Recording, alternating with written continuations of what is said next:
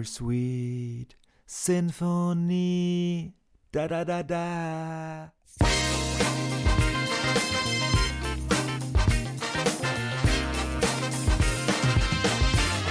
Bittersweet Symphony, der Wermut-Podcast, presented bei Steinwild.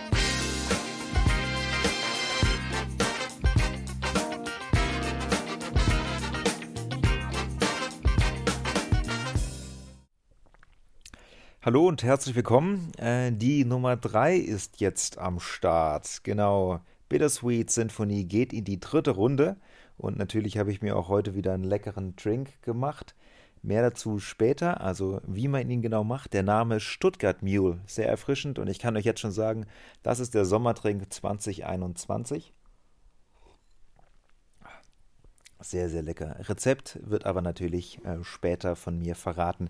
Am Anfang muss ich noch mal einen großen Dank sagen an unsere zahlreichen Abonnenten äh, da draußen. Schön, dass ihr alle da seid. Äh, mega. Also ähm, hätte ich nicht gedacht und das ist jetzt wirklich, also ohne, ohne Scheiß, ne? Also natürlich sind es jetzt noch nicht tausend Abonnenten, das ist ja klar. wir fangen ja gerade erst an. Ähm, um anders zu formulieren, äh, momentan sind es elf und äh, elf Abonnenten, aber natürlich zahlreiche weitere Hörer. Und bei den elf möchte ich mich jetzt mal noch mal ganz persönlich bedanken, weil ich freue mich total, dass ihr das abonniert, dass ihr unseren Podcast abonniert ähm, und dass ihr daran Spaß habt. Und äh, wartet mal, irgendwann könnt ihr sagen, ihr seid diejenigen, die Bittersweet Sinfonie wirklich schon von der ersten Minute an gefolgt sind ihr habt uns quasi entdeckt. Ja? Also damit kann man auch noch angeben bei seinen Freunden, äh, wenn die sagen, hey, kennst du da einen Podcast oder sowas? Den, äh, den noch niemand kennt oder sowas oder der noch so ein Geheimtipp ist, voila, Bittersweet Sinfonie einfach mal raushauen, ist eine coole Sache. So, Jetzt geht es aber wirklich los mit dem Podcast und wir steigen ja immer ein äh, mit einem Zitat oder heute mit einem Trinkspruch, den ich von meinem Freund Bernie habe.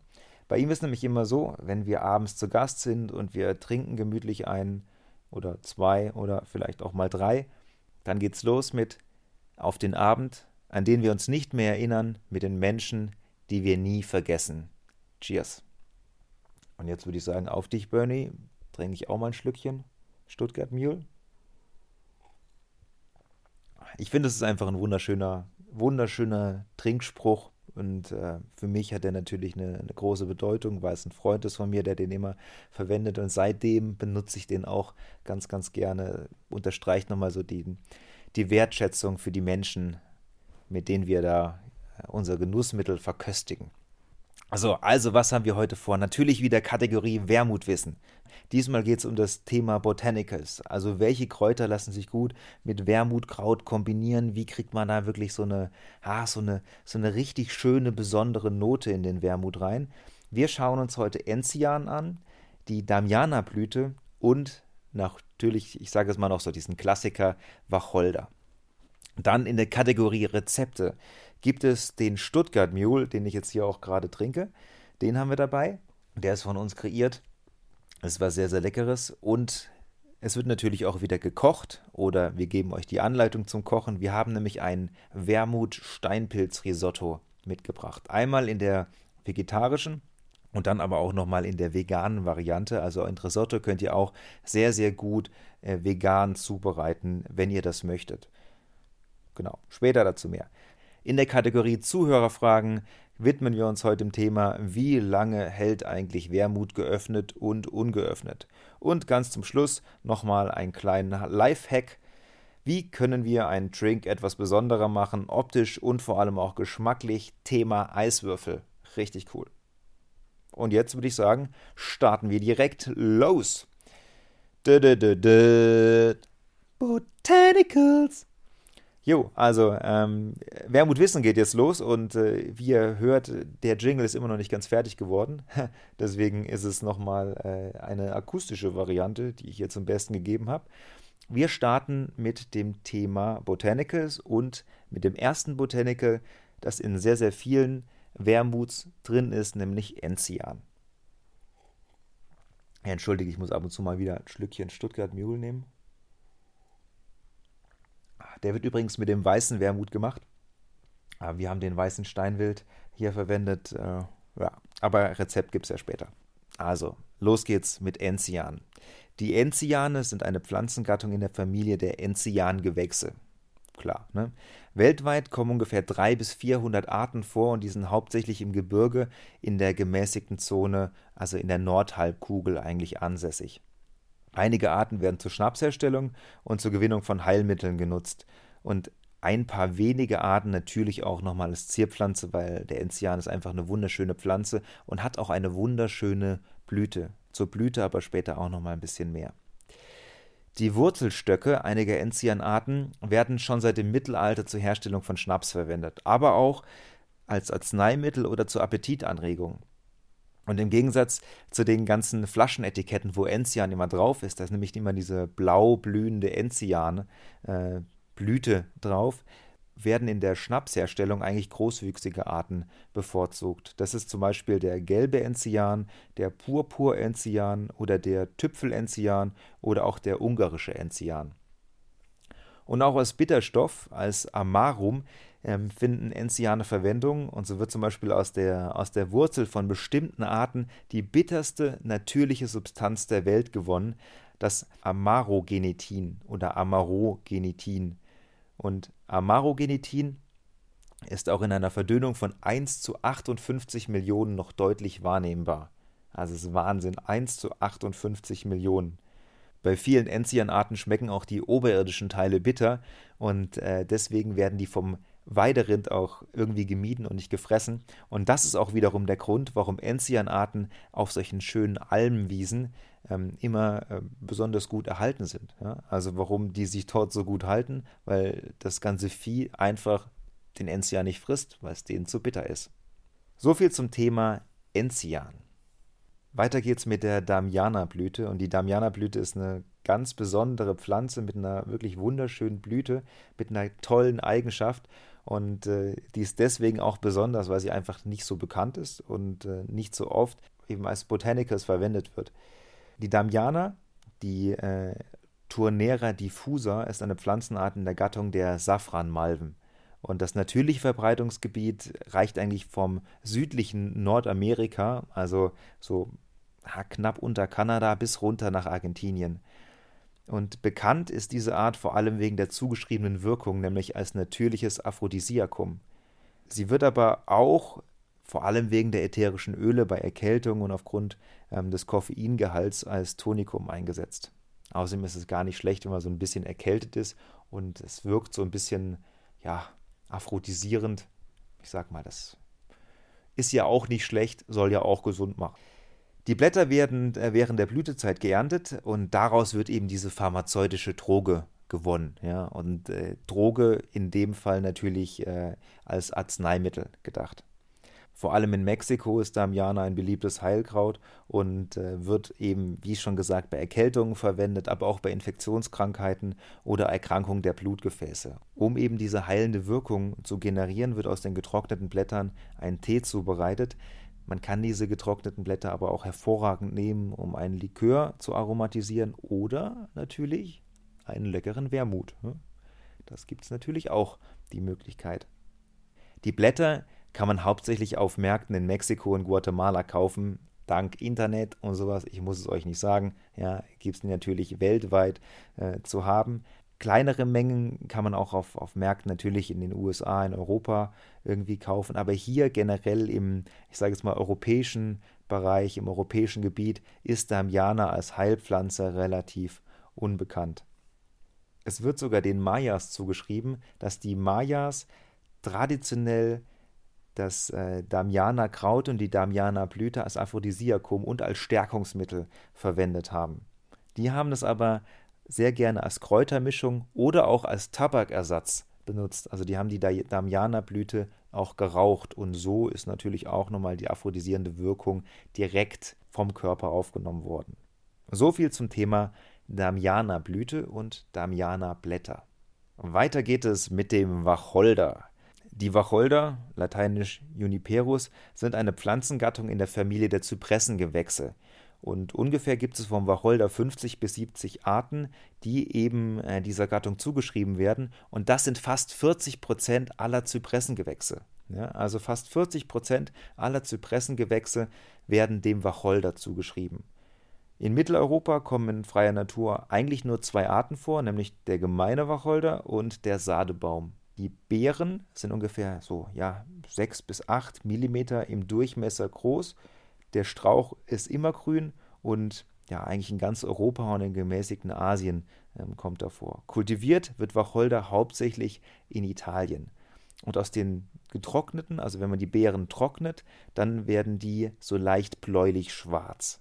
Wacholder ist ein eigentlich ein uraltes Heilwürz und auch ein Zaubermittel. Und die alten Ägypter haben Wacholderbeeren als Mundwasser verwendet oder das angesetzte Wasser mit Wacholderbeeren, um einen frischen Atem zu kriegen und einen frischen Duft aus dem Mund zu kriegen. War ja mit der Mundhygiene damals nicht ganz so gut bestellt. Bei den Griechen und bei den Römern ähm, wurde Wacholder auch eingesetzt als Mittel gegen Schlangenbisse. Und im Mittelalter, ich meine, da hat man viele Sachen geglaubt im Mittelalter, aber da wurden Wacholderzweige auch eingesetzt, um den Teufel zu vertreiben.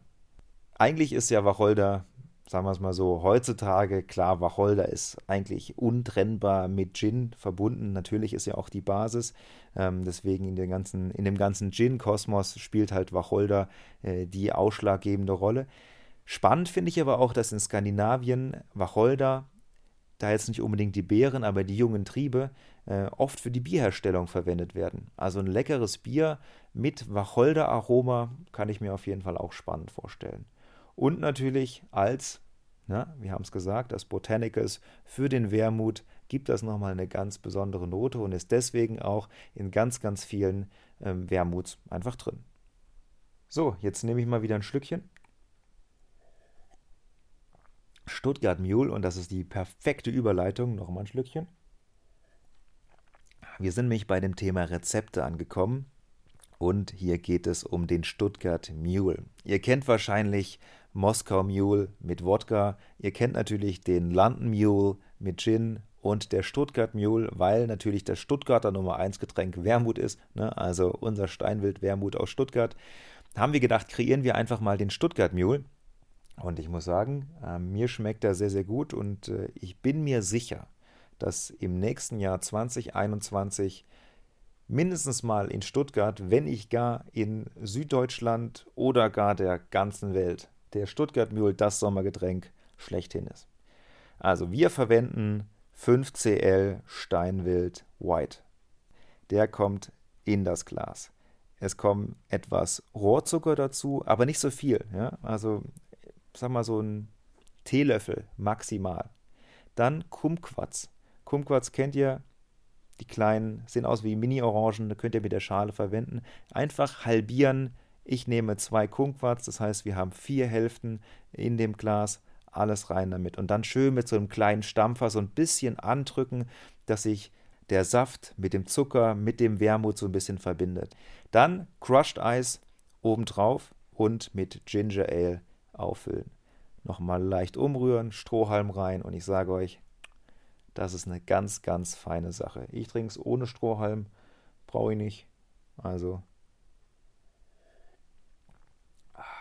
Das ist einfach eine wirklich erfrischende Nummer.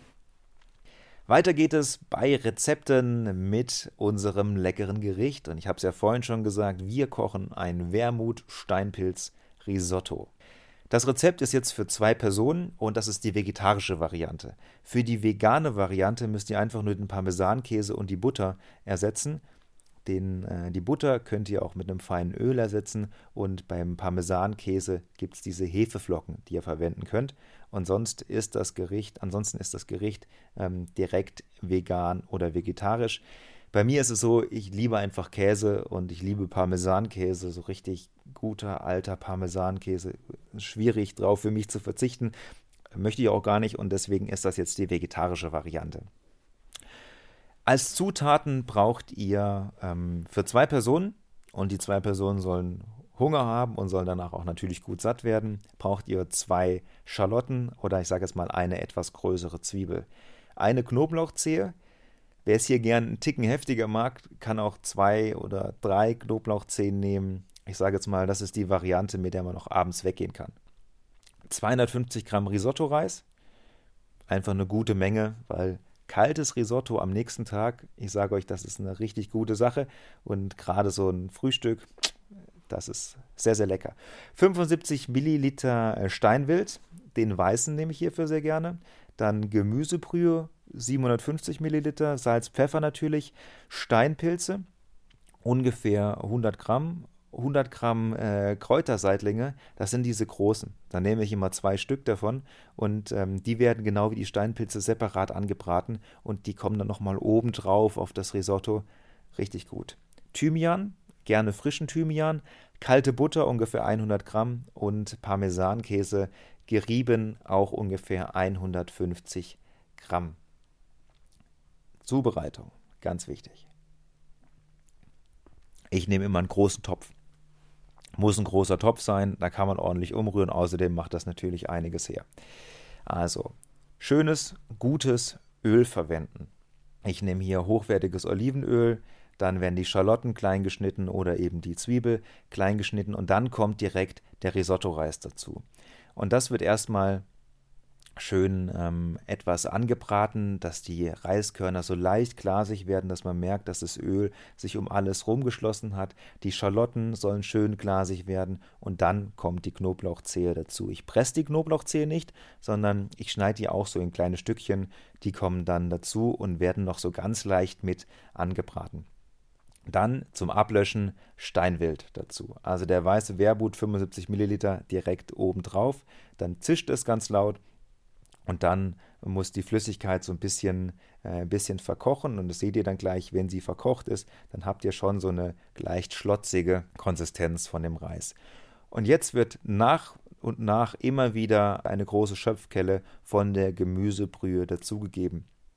Wichtig ist, die Gemüsebrühe einfach in einem Topf nebendran leicht mitköcheln lassen, dass die auch schon auf einer guten Temperatur ist. Ich sage es mal so bei, die muss nicht kochen, aber so 80, 90 Grad ist da auf jeden Fall schon mal sehr, sehr gut. Sonst kühlt das Risotto immer wieder ab und der Garprozess wird einfach dadurch extrem verlängert. Ja. Also Gemüsebrühe auch schon gut anheizen.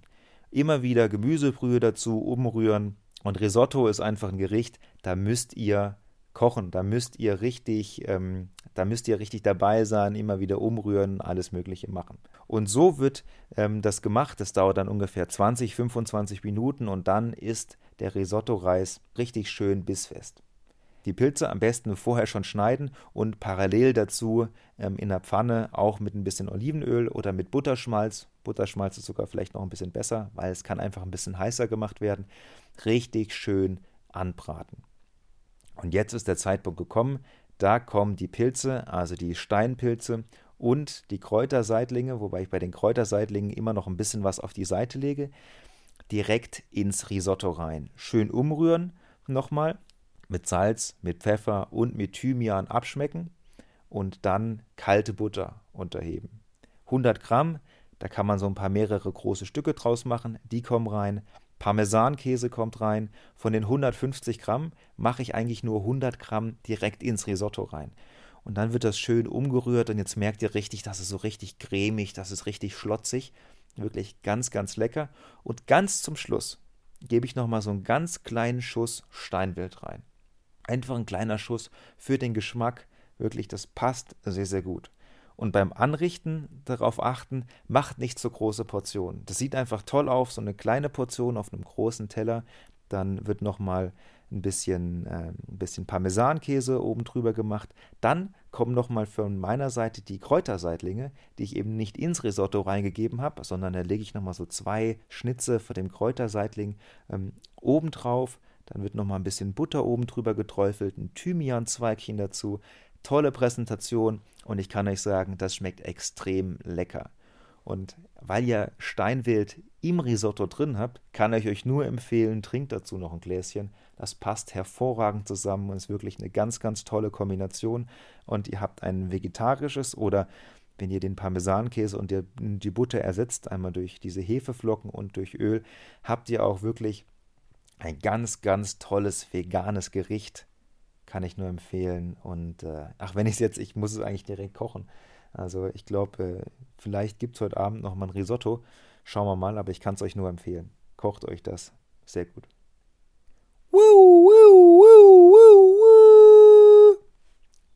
Das ist jetzt äh, die äh, Einleitung in die Kategorie Fragen von euch. Und hier kommt natürlich noch ein unglaublich guter Jingle hin. Mal gucken, äh, Variante Nummer 4, also nicht Variante, sondern äh, Ausgabe 4, Ausgabe 5, Ausgabe 6. Mal schauen, vielleicht kriegen wir es ja bis dahin an den Start gefahren. Frage von euch, wie lange hält sich eigentlich Wermut? Und das kann man relativ leicht beantworten. Wermut verhält sich eigentlich wie Wein. Ja? Das heißt, es sollte auch so wie Wein gelagert werden. Eigentlich kühl und dunkel. Ist die Flasche mal geöffnet, dann am besten rein in den Kühlschrank. Das verhält sich den, für den weißen genauso wie für den roten oder auch den Rosé oder alle möglichen Varianten. Eine geöffnete Flasche gehört in den Kühlschrank und dann hält sie einfach länger. Geöffnet und gekühlt könnt ihr davon ausgehen, dass sich der Wermut ganz, ganz entspannt zwei Wochen hält. Dann heißt, ihr könnt ihr einfach wieder zumachen mit dem Korken, bei uns mit dem Glas-Vinolog und dann ist das luftdicht verpackt und dann zwei Wochen ohne irgendeinen Verlust quasi eben im Geschmack habt. Ungekühlt ist es ein bisschen anders. Also ungekühlt, sagen wir mal so vier bis fünf Tage und danach merkt ihr schon, dass der Wermut den Geschmack verändert. Deswegen lieber gekühlt ähm, lagern. Ungeöffnet ist das nochmal was ganz anderes. Ja, ungeöffnet halten sich die Flaschen ohne Probleme mehrere Monate. Ich hoffe, ich konnte euch jetzt äh, damit ein bisschen helfen die wichtige Sache ist natürlich, oder naja, das Entscheidende, wenn ihr eine Flasche Wermut kauft und ihr die aufmacht, dann genießt die einfach mit Freunden und macht sie leer oder trinkt sie innerhalb von einer Woche aus. Das ist sowieso das Beste. Ja, also dann, wenn der wirklich die Flasche frisch aufgemacht ist, das ist super. Also ich glaube, so schmeckt es am besten. Und bei mir ist es so, der hält auch nicht wirklich lange. Also wenn ich die Flasche mal aufmache äh, und äh, dann mit Freunden oder Leute zu Besuch habe oder ich koche und äh, trinke dazu noch mal ein kleines Gläschen oder man sitzt abends auf der Terrasse oder auf dem Balkon und unterhält sich und lässt sich dann einfach einen schönen Wermut oder einen Wermutdrink schmecken. So lange hält die Flasche nicht und das ist auch gut so. Weiter geht es mit der Kategorie Lifehack. Lifehack. So, Lifehack. Wahnsinn. Diesmal geht es um das Thema Eiswürfel und ich habe bei Pinterest wirklich tolle Eiswürfelkreationen gefunden. Und ähm, das Tolle ist einfach Eiswürfel mit Füllung, einmal für die Optik und für den Geschmack. Und ich habe das direkt natürlich ausprobiert, Orangenstückchen genommen oder für den Stuttgart Mule, nämlich halbierte Kumquats, habe die in so, das sind große Würfel, große Eiswürfel ähm, Form, habe die da reingelegt und habe das mit Wasser aufgefüllt und eingefroren. Und ich habe die Form aber wirklich sehr, sehr voll gemacht. Also sehr voll mit Frucht gemacht und dann eingefroren. Und ich kann euch sagen, das sieht einfach unglaublich toll aus im Glas. Also die Optik wird nochmal sehr, sehr aufgewertet und auch geschmacklich das ist nochmal eine andere Liga. Ja? Und da könnt ihr Beeren nehmen, zum Beispiel Heidelbeeren könnt ihr nehmen, schwarze Johannisbeere, die passt ja vor allem zu unserem roten ähm, Steinbild äh, sehr, sehr gut. Ihr könnt aber auch Erdbeeren nehmen, ihr könnt Himbeeren nehmen, ihr könnt auch da noch ein bisschen mit, mit Kräutern arbeiten oder sowas. Also der Fantasie sind da gar keine Grenzen gesetzt. Sieht toll aus, wertet nochmal das, das den ganzen, hat die ganze Optik von dem Drink nochmal auf und macht wirklich einiges her, wenn ihr Besuch habt. Wirklich sehr, sehr schön. Und damit war es das auch schon wieder. Ähm, vielen Dank fürs Zuhören. Also ich bin mal gespannt, wie viele Abonnenten äh, sich der Bittersweet Sinfonie anschließen äh, nach Nummer 3 oder ob ich äh, meine liebgewonnenen Abonnenten damit verschreckt habe. Äh, ich bin mal sehr gespannt. Also empfehlt uns weiter, wenn es euch Spaß macht, wenn ihr hier gerne zuhört. Und äh, wenn ihr nicht gerne zuhört, dann äh, sagt es bitte nicht weiter. das wäre äh, wär irgendwie blöd. Ne? Also für uns, für euch nicht. So, und wir freuen uns über Anregungen von eurer Seite, von Kom über Kommentare von eurer Seite. Ja? Habt ihr Bock auf andere Kategorien? Äh, welche Themen äh, sollen wir gerne mal, sollen wir behandeln mal hier? Ne? Also das ist, ich freue mich, wenn ich da was von euch höre. Genauso sieht es aus mit den Botanicals. Ja, wir haben uns heute drei angeschaut. Gibt es noch welche, wo ihr sagt, boah, die sind total spannend? Äh, weil ich habe da noch einige natürlich äh, im Petto, die ich euch ein bisschen genauer vorstellen möchte. Aber wenn ihr da Präferenzen habt, einfach her mit äh, und dann werden die in den nächsten Malen bearbeitet. Und dann habe ich noch was für euch, und zwar, das habe ich in der ersten Folge erwähnt, ähm, was wir eigentlich mit dem Podcast so genau vorhaben. Und ähm, wir wollen ja auch ja, Interviews aus dem Genussbereich, aus dem Feinkostbereich äh, mit euch teilen. Alles, was sich einfach hervorragend auch mit Wermut kombinieren lässt. Und ich habe eine tolle Käserei gefunden, mitten im Schwarzwald bei Tennenbronn. Die machen vier verschiedene Käsesorten. Ich habe mir die natürlich alle mal, äh, alle mal einkassiert und habe die äh, probiert. Und zwar in Kombination mit Wermut. Und ich kann euch sagen, das ist ein Lambada für den Gaumen. Ja? Man könnte auch sagen, ein schwäbischer Tango äh, für den Gaumen. Richtig lecker. Und dazu wird es in der nächsten Ausgabe mehr geben, vielleicht sogar ein Interview. Wer weiß, dafür müsst ihr einschalten, dafür müsst ihr zuhören und am besten müsst ihr dafür abonnieren. So, das war es aber wirklich. Schön, dass ihr wieder dabei wart. Ich sage Cheers. Letztes Mal Stuttgart Mule. Also für die Aufnahme natürlich vielleicht heute noch den einen oder anderen. Und ich sage euch, das Wermut-Steinpilz-Risotto, das muss heute noch dran glauben. Cheers, schön, dass ihr dabei wart. Bis zum nächsten Mal. Ciao.